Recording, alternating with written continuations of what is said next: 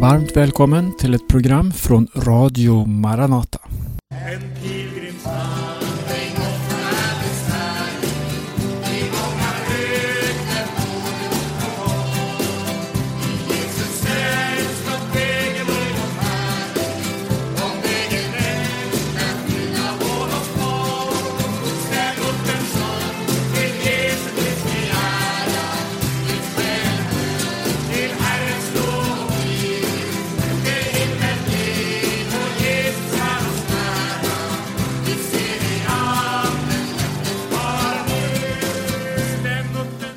Stäm upp en sång till Jesu Kristi ära. Vi har församlingen sjunga om en pilgrimsvandring. Och vi läser i det här programmet ur Apostlagärningarna och reflekterar något över vad som hände under den första församlingens tid. Det fanns många pilgrimer på den tiden. Många pionjärer på många sätt som förde ut evangelium. Och vi ska fortsätta att läsa om Paulus. Vi har kommit fram till det trettonde kapitlet. Vi lyssnar färdigt på sången här först.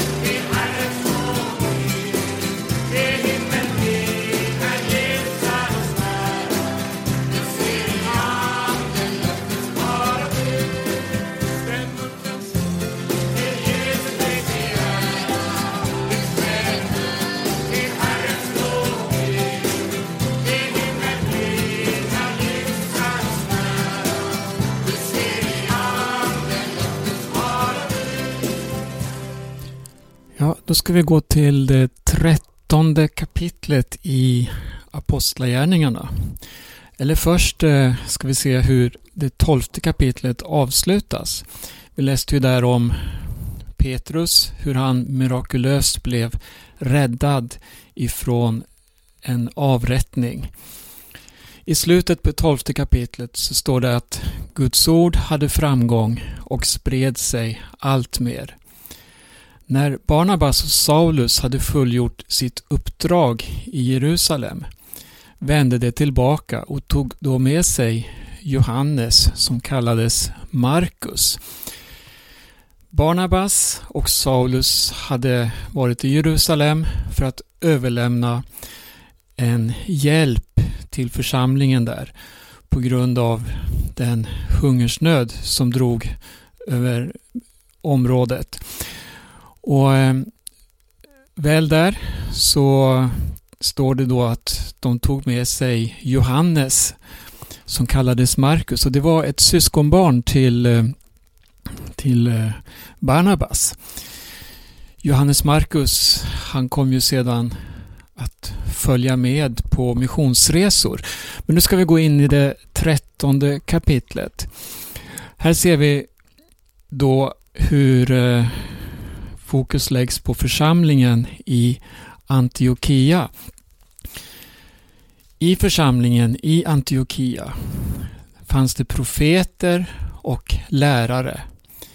Barnabas, Simeon som kallades Niger, det betyder alltså den svarte. Lucius från Kyrene. Manaen som var fosterbror till landsfursten Herodes samt Saulus. Och här befann man sig nu alltså i Antiochia och Antiochia kom att bli ett missionscenter. Här förbereddes vittnen, här hade man undervisning, man hade gudstjänst och en daglig gemenskap som vi har nämnt om tidigare. Man samlades kring ordets gemenskap, man samlades kring bordet, man delade alltså en daglig måltid. Man åt tillsammans och på det sättet var man med och raderade ut de klyftor som kunde finnas mellan syskon i församlingen, mellan rik och fattig. Det står i andra versen så här, när det tjänade Herren. Eller som eh, folkbibeln här har gett en eh, förklaring till just det här uttrycket. Nu funkar inte klicket där. Jo, där kom det. De firade gudstjänst. När de firade gudstjänst, alltså tjänade Herren tillsammans och fastade.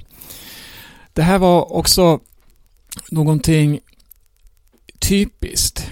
Något som eh, bör vara en naturlig ingrediens i en församlingsgemenskap. Man har fokuset kring Herren, kring gudstjänsten.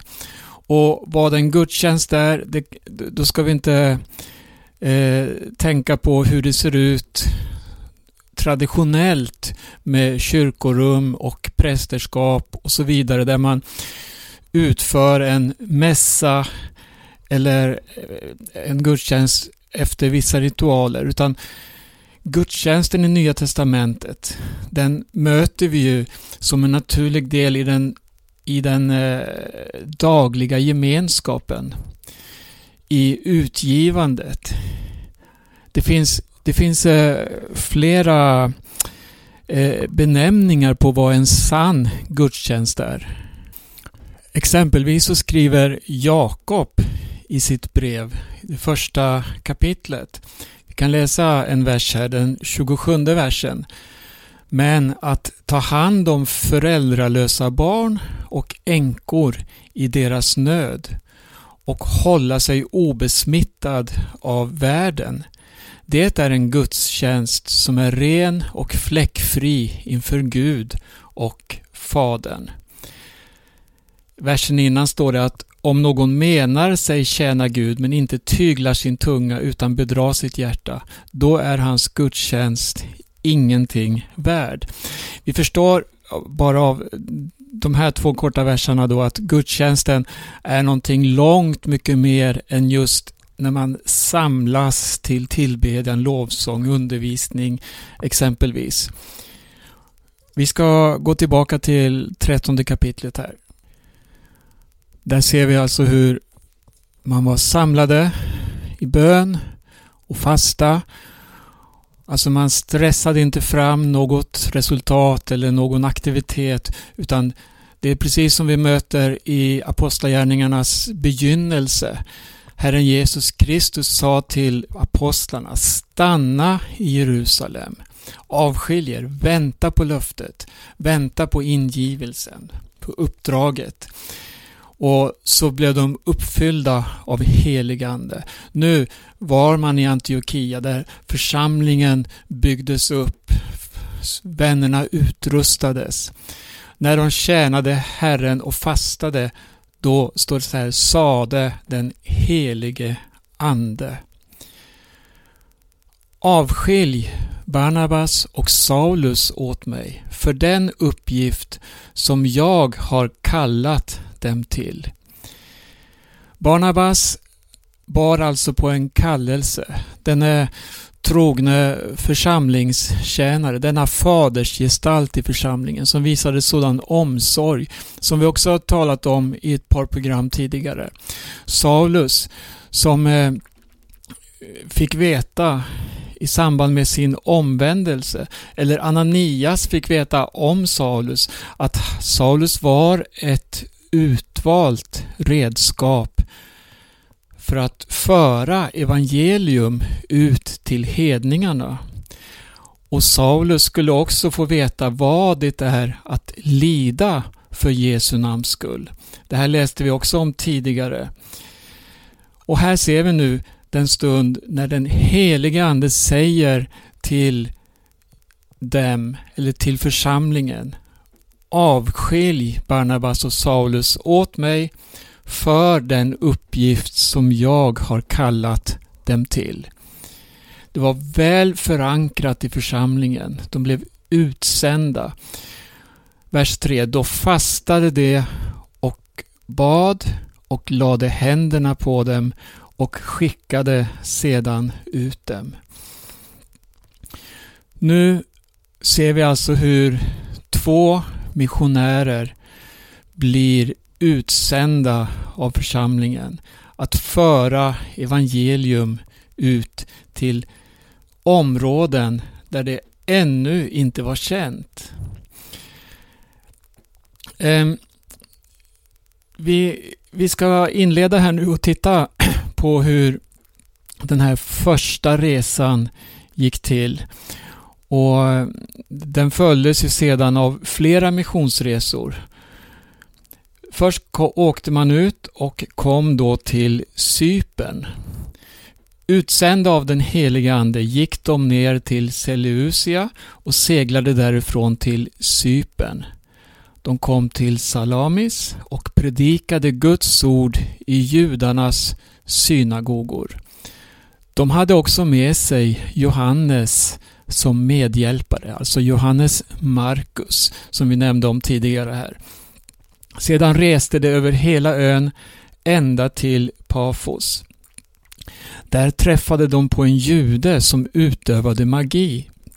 En falsk profet vid namn Bar Jesus. Han höll till hos ståthållaren Sergius Paulus som var en förståndig man. Denne kallade till sig Barnabas och Saulus och ville höra Guds ord. Men Elymas, trollkaren, det är vad hans namn betyder, gick emot dem och försökte hindra ståthållaren från att komma till tro. Saulus, som även kallades Paulus, uppfylldes då av den helige Ande och spände ögonen i honom och sa du djävulens son, full av allt svek och bedrägeri och fiende till allt som är rätt. Ska du aldrig sluta att förvränga Herrens raka vägar? Nu kommer Herrens hand över dig och du ska bli blind en tid och inte kunna se solen. I samma ögonblick föll töcken och mörker över honom och han irrade omkring och sökte efter någon som kunde ta hans hand och leda honom. När ståthållaren såg det som hände kom han till tro, överväldigad av Herrens lära. Här eh, är det första resultat vi märker av utifrån den här missionsresan då som eh, Saulus och Barnabas hade påbörjat. Man ser här hur, hur evangeliet det var sprängfyllt, det var utmanande. Det, det var, eh, vad ska man säga, där det drog fram så rörde sig makterna som gjorde allt vad de kunde för att hindra evangelium att nå fram till den sökande människan. Som här hos trollkaren som var helt uppenbart intagen av en ande vars mål var att hindra evangelium. Men Paulus, han var fylld av den heliga ande. Och här ser vi vad viktigt det är just att vi får vara tempel åt den helige Ande. Att, att den helige Ande får vara drivkraften i våra liv. För då finns det ingen makt som kan stå emot. Då finns det ingen som kan eh, bara avfärda det här som nonsens, även fast många försöker. Det finns många som kanske ropar ut och uttrycker hat och förakt. Men kom ihåg, då den helige Ande utför sitt verk, då skär det in som ett tvegat svärd. Då bryter det in och skapar i den människan kanske en osäkerhet, tvivel och så vidare. Men det för med sig att man är påverkad av den helige Ande. Och här handlar det inte så mycket om budbäraren. Det handlar inte så mycket om dig och mig, om vår förmåga eller vår begränsning. Utan om vi får vara tempel åt den helige Ande då kommer det vi gör för Herren Jesus Kristus att leda till ett resultat. Antingen att den som lyssnar på dig tar emot hans ord. Det påbörjas en process. Eller att man stänger, förhärdar sig och skjuter budskapet ifrån sig. Vad som än händer så kommer det att på ett eller annat sätt åstadkomma en förändring och bära frukt i sin tid, i Herrens tid. Så eh, ta det här som en, som en eh, påminnelse om nödvändigheten av att vara fylld av den helige Ande när du lever fram ditt liv i en stund du inte väntar det. Det kan vara ett ögonblick, du stöter på en människa och så vidare. Tänk att få vara beredd, att få vara redo, att gå i förberedda eller förutberedda gärningar. Guds ord bär inte bojor. Ett annat uttryck som vi eh, har från, från Bibeln. Och, och det är sant. Guds ord däremot, det kan lösa människor från många bojor. Så vi behöver verkligen vara fyllda av den helige Ande.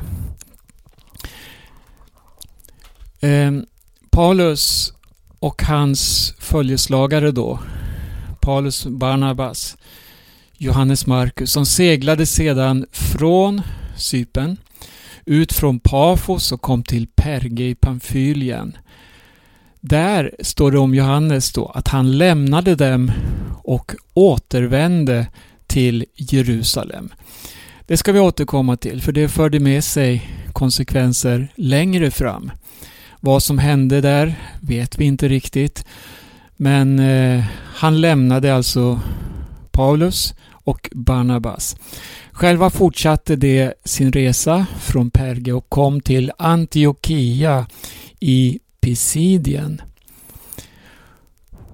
På sabbaten gick de till synagogan och satte sig. Efter läsningen av lagen och profeterna lät synagogsföreståndarna hälsa dem. Bröder, om någon av er har ett ord av tröst och förmaning till folket, så säg det.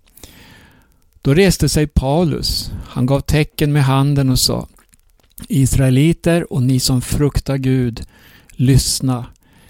Detta folks Gud, Israels Gud, utvalde våra fäder. Han gjorde sitt folk stort när de bodde som främlingar i Egypten. Med upplyft arm förde han dem ut därifrån och under 40 år bar han dem i öknen. Han utrotade sju folk i Kanans land och gav deras land i arv åt sitt folk. Allt detta tog omkring 450 år.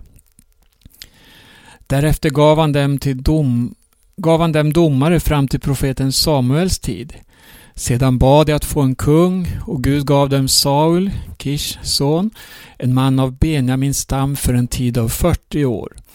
Men Gud avsatte honom och gjorde David till kung över dem. Och han gav honom sitt vittnesbörd. Jag har funnit David, Isais son, en man efter mitt hjärta. Han ska utföra min vilja i allt. Från hans efterkommande har Gud efter sitt löfte fört fram en frälsare för Israel, Jesus. Innan Jesus trädde fram hade Johannes förkunnat omvändelsens dop för hela Israels folk. Och när Johannes nådde slutet av sin bana sade han Det ni tror jag är, det är jag inte. Men efter mig kommer en vars sandaler jag inte ens är värdig att knyta upp. Bröder, fortsatte Paulus, söner av Abrahams släkt och ni andra som fruktar Gud. Till oss har budskapet om denna frälsning blivit sänt. Jerusalems invånare och deras ledare förstod nämligen inte vem han var. När de dömde honom uppfyllde det profeternas ord som läses varje sabbat. Fast de inte fann honom skyldig till något som förtjänade döden krävde de att Pilatus skulle avrätta honom. Och när de hade fullbordat allt som var skrivet om honom tog de ner honom från träet, alltså från korset, och lade honom i en grav. Men Gud uppväckte honom från de döda och han visade sig under många dagar förlåt, under många dagar för dem som hade följt honom från Galileen upp till Jerusalem och som nu är hans vittnen inför folket. Nu förkunnar vi det glada budskapet för er. Löftet som fäderna fick har Gud uppfyllt åt oss, deras barn, genom att låta Jesus uppstå. Det står ju skrivet i andra salmen. Du är min son, jag har fött dig idag. Och att han har uppväckt honom från de döda för att aldrig mer återvända till förgängelsen. Det har han sagt med dessa ord.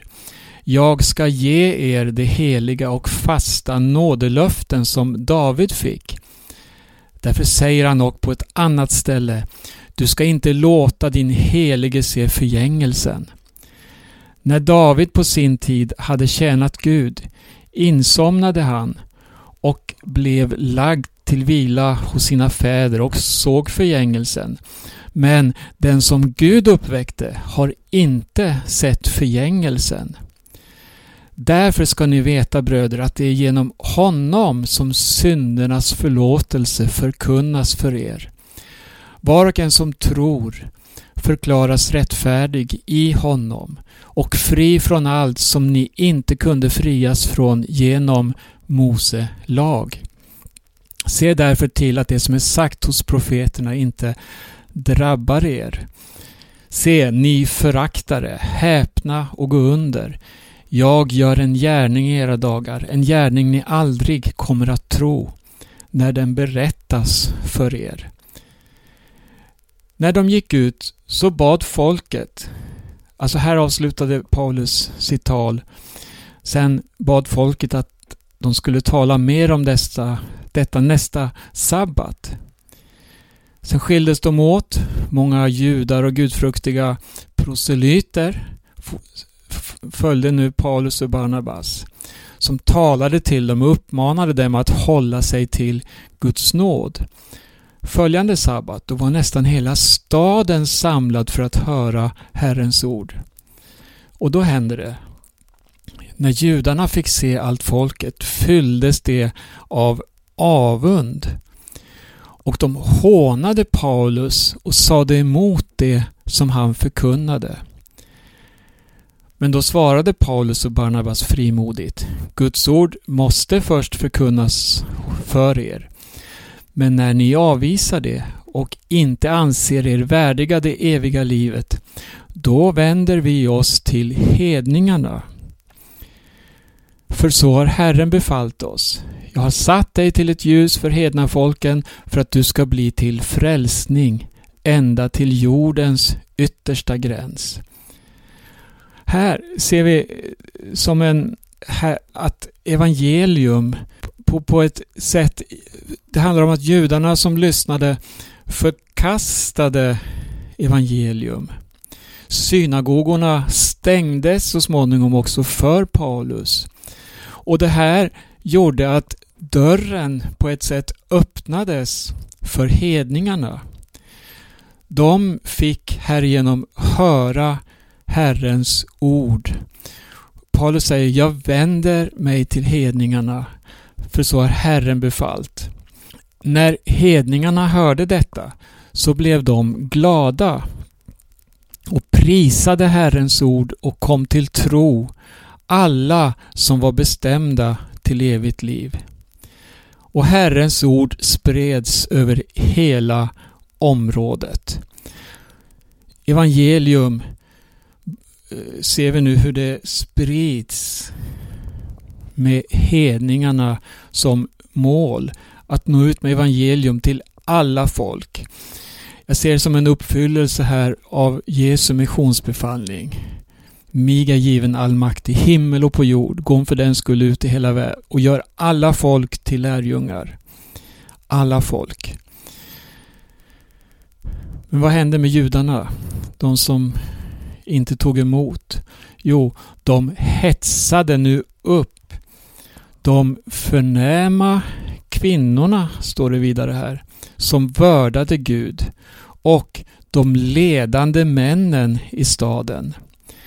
Man ordnade alltså fram en pöbelhop bland de förnäma kvinnorna och de ledande männen i staden. Så satte de igång en förföljelse mot Paulus och Barnabas och drev dem bort ifrån sitt område. Då skakade de av dammet från sina fötter mot dem och fortsatte till Ikonium. Och lärjungarna uppfylldes av glädje och den helige Ande. Det blev mycket läsning i det här programmet. Men eh, jag, tyckte, jag tror det är viktigt att vi tar till oss ordet som det står där. Den beskrivning som vi får här om hur evangelium presenterades hos människor som aldrig hade hört eller förstått vad som hände med Jesus i Jerusalem. Ryktena hade säkert gått om denna avrättning som ägde rum då Jesus oskyldig fördes bort att slaktas. Men just innebörden att han gav sitt liv och att Gud visade sin makt genom att uppväcka honom från de döda och hur detta nu eh, nådde fram genom vittnen som var fyllda av den helige Ande och hur detta ledde till att många människor kom till tro. Det skapade också de här spänningarna från judarna, från den religiösa eliten, från de ledande och så vidare. Och så ser vi något som kommer att följa Paulus under hela hans gärning. Han blir förföljd för Jesu namns skull. Det här är något vi möter också i alla tider. Vi möter det i, dels i många länder där det är en öppen förföljelse mot kristna. Många länder där eh, man sätts i fängelse eller avrättas om man bekänner namnet Jesus. Men också i Sverige i våra dagar möter vi det här föraktet och hånet. Den här mobbningen som, som eh, många skolbarn blir utsatta för om de uttrycker sin tro på Gud. Det finns många likheter här, men det här är något som följer som en röd tråd. Och Jesus själv sa det ni kommer att bli hånade och föraktade för mitt namns skull. Nästa program så går vi in i fortsättningen då på dessa missionsresor som har påbörjats. Du lyssnar till Radio Maranata och vi sänder över Örebro och Stockholm. Vi önskar alla lyssnare Guds rika välsignelse och avslutar nu med en sång. Jag heter Berno Vidén.